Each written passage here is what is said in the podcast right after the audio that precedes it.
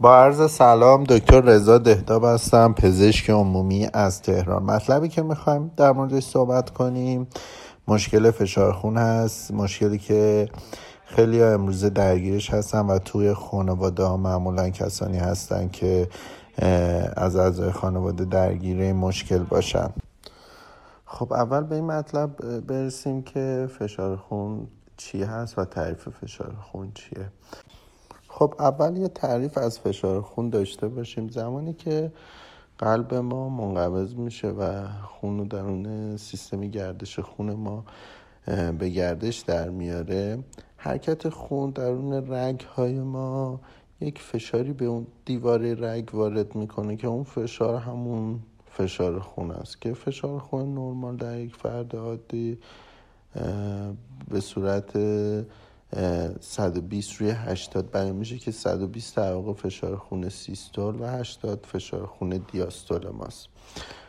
واد اندازه گیری فشار خون هم میلیمتر جیو است.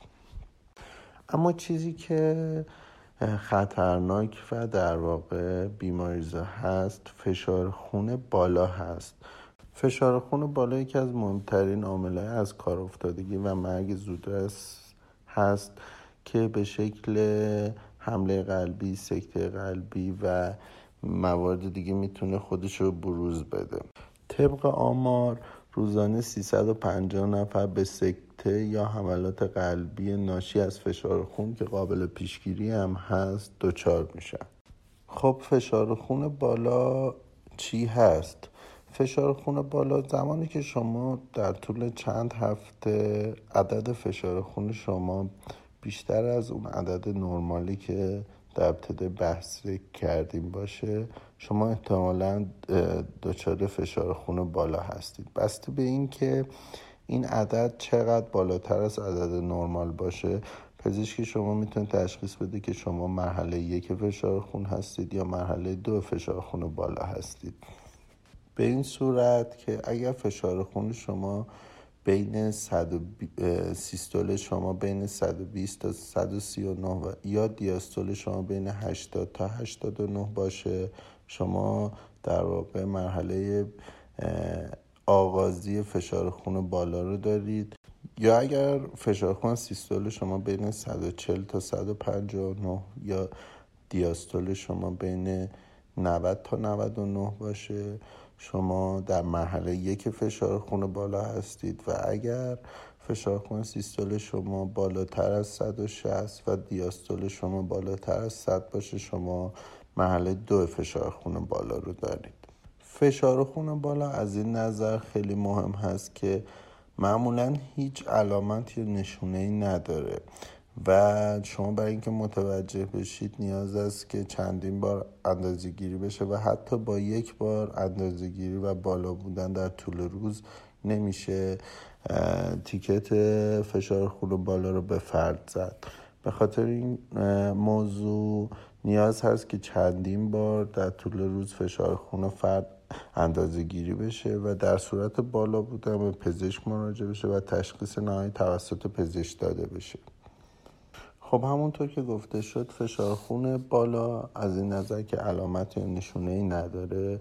می‌تونه در طول زمان به رگ ها و قلب شما و دیگر ارگانهای بدن شما فشار وارد کنه و به مرور زمان باعث بروز انواع بیماری قلبی یا کلیوی و غیره بشه. خب الان به این پرسش می‌رسیم که چه عاملی باعث این میشه که فرد به فشار خون بالا دچار بشه. در جوابش باید بگیم که در اکثر افراد نمیشه یک عامل خاص رو به عنوان عامل بالا بردن فشار خون اون فرد ذکر کرد. اما مجموعه از عوامل و سبک زندگی افراد می‌تونه باعث بشه که فرد به فشار خون بالا دچار شه. یک سری از موارد هستن که اگر شما اینا رو توی زندگی خودتون دارید؟ احتمال اینکه به فشار خون بالا دچار بشید بیشتره. مثل اینکه مصرف زیاد نمک کم مصرف کردن میوه و سبزیجات فعالیت کم ورزشی و داشتن اضافه وزن و مصرف زیاد مشروبات الکلی. همچنین باید توجه داشته باشید که با بالا رفتن سن به دلیل اینکه عادتهای ناسالم زندگی بیشتر میشن و فیزیولوژی خود بدن می‌تونه باعث بشه که شما به فشار خون بالا دچار شید. همینطور زمینه ژنتیک هم در مبحث فشار خون مطرح است و اونایی که احتمالا سابقه خانوادگی فشار خون دارن احتمال اینکه به فشار خون بالا دچار بشن بیشتره. البته به این نکته هم باید توجه داشته باشین که در یک سری از موارد که ما بهش میگیم فشار خون ثانویه فشار خون بالا به دلیل یک بیماری زمینه ای مانند بیماری کلیوی اتفاق بیفته که این افراد در صورت که بیماری زمینه خودشون رو درمان کنن فشار خون بالاشون هم درمان میشه.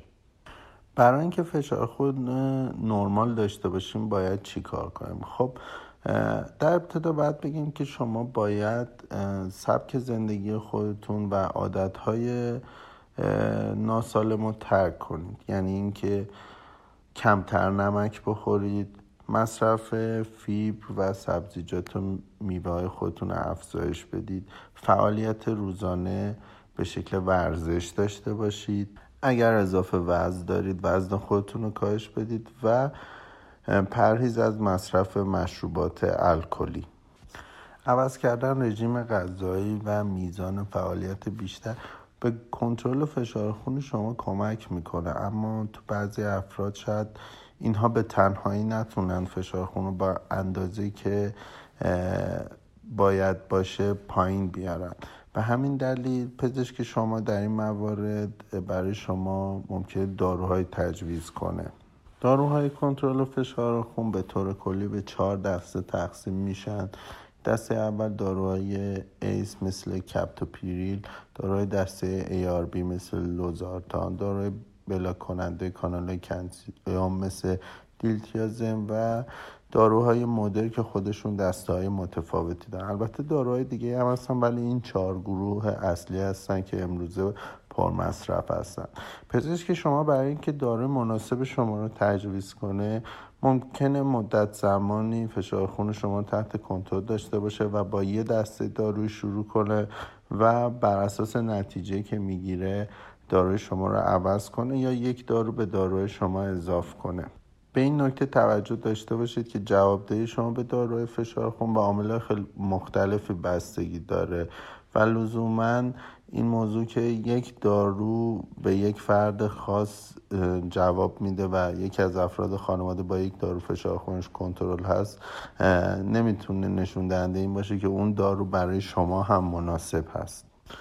شما اگر برای, مس... برای کنترل فشار خون بالاتون دارو مصرف می‌کنید احتمالا باید تا آخر عمرتون این دارو رو ادامه بدین و در صورتی که دارو قطع بشه فشار خون شما دوباره بالا میره. پس شما در واقع با مصرف مداوم داروهاتون و پایین نگه داشتن فشار خونتون سیستم قلبی عروقی خودتون رو از آسیب و بیماری حفظ می‌کنید. نکته دیگه که حائز اهمیت اندازهگیری فشار خون خودتون درون منزل هست.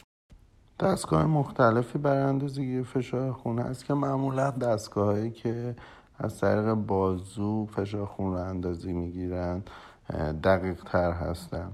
شما با اندازگی فشار خونتون در منزل بین ویزیت در واقع بین دو تای مختلف که پزشکتون شما ویزیت می‌کنه کمک بزرگی می‌کنین به اینکه پزشک تصمیم بگیره با روند دارو درمانی شما چیکار کنه دارو رو عوض کنه یا دوز دارو رو تغییر بده و به این صورت به کنترل فشار خون بهتر خودتون کمک بزرگی می‌کنید.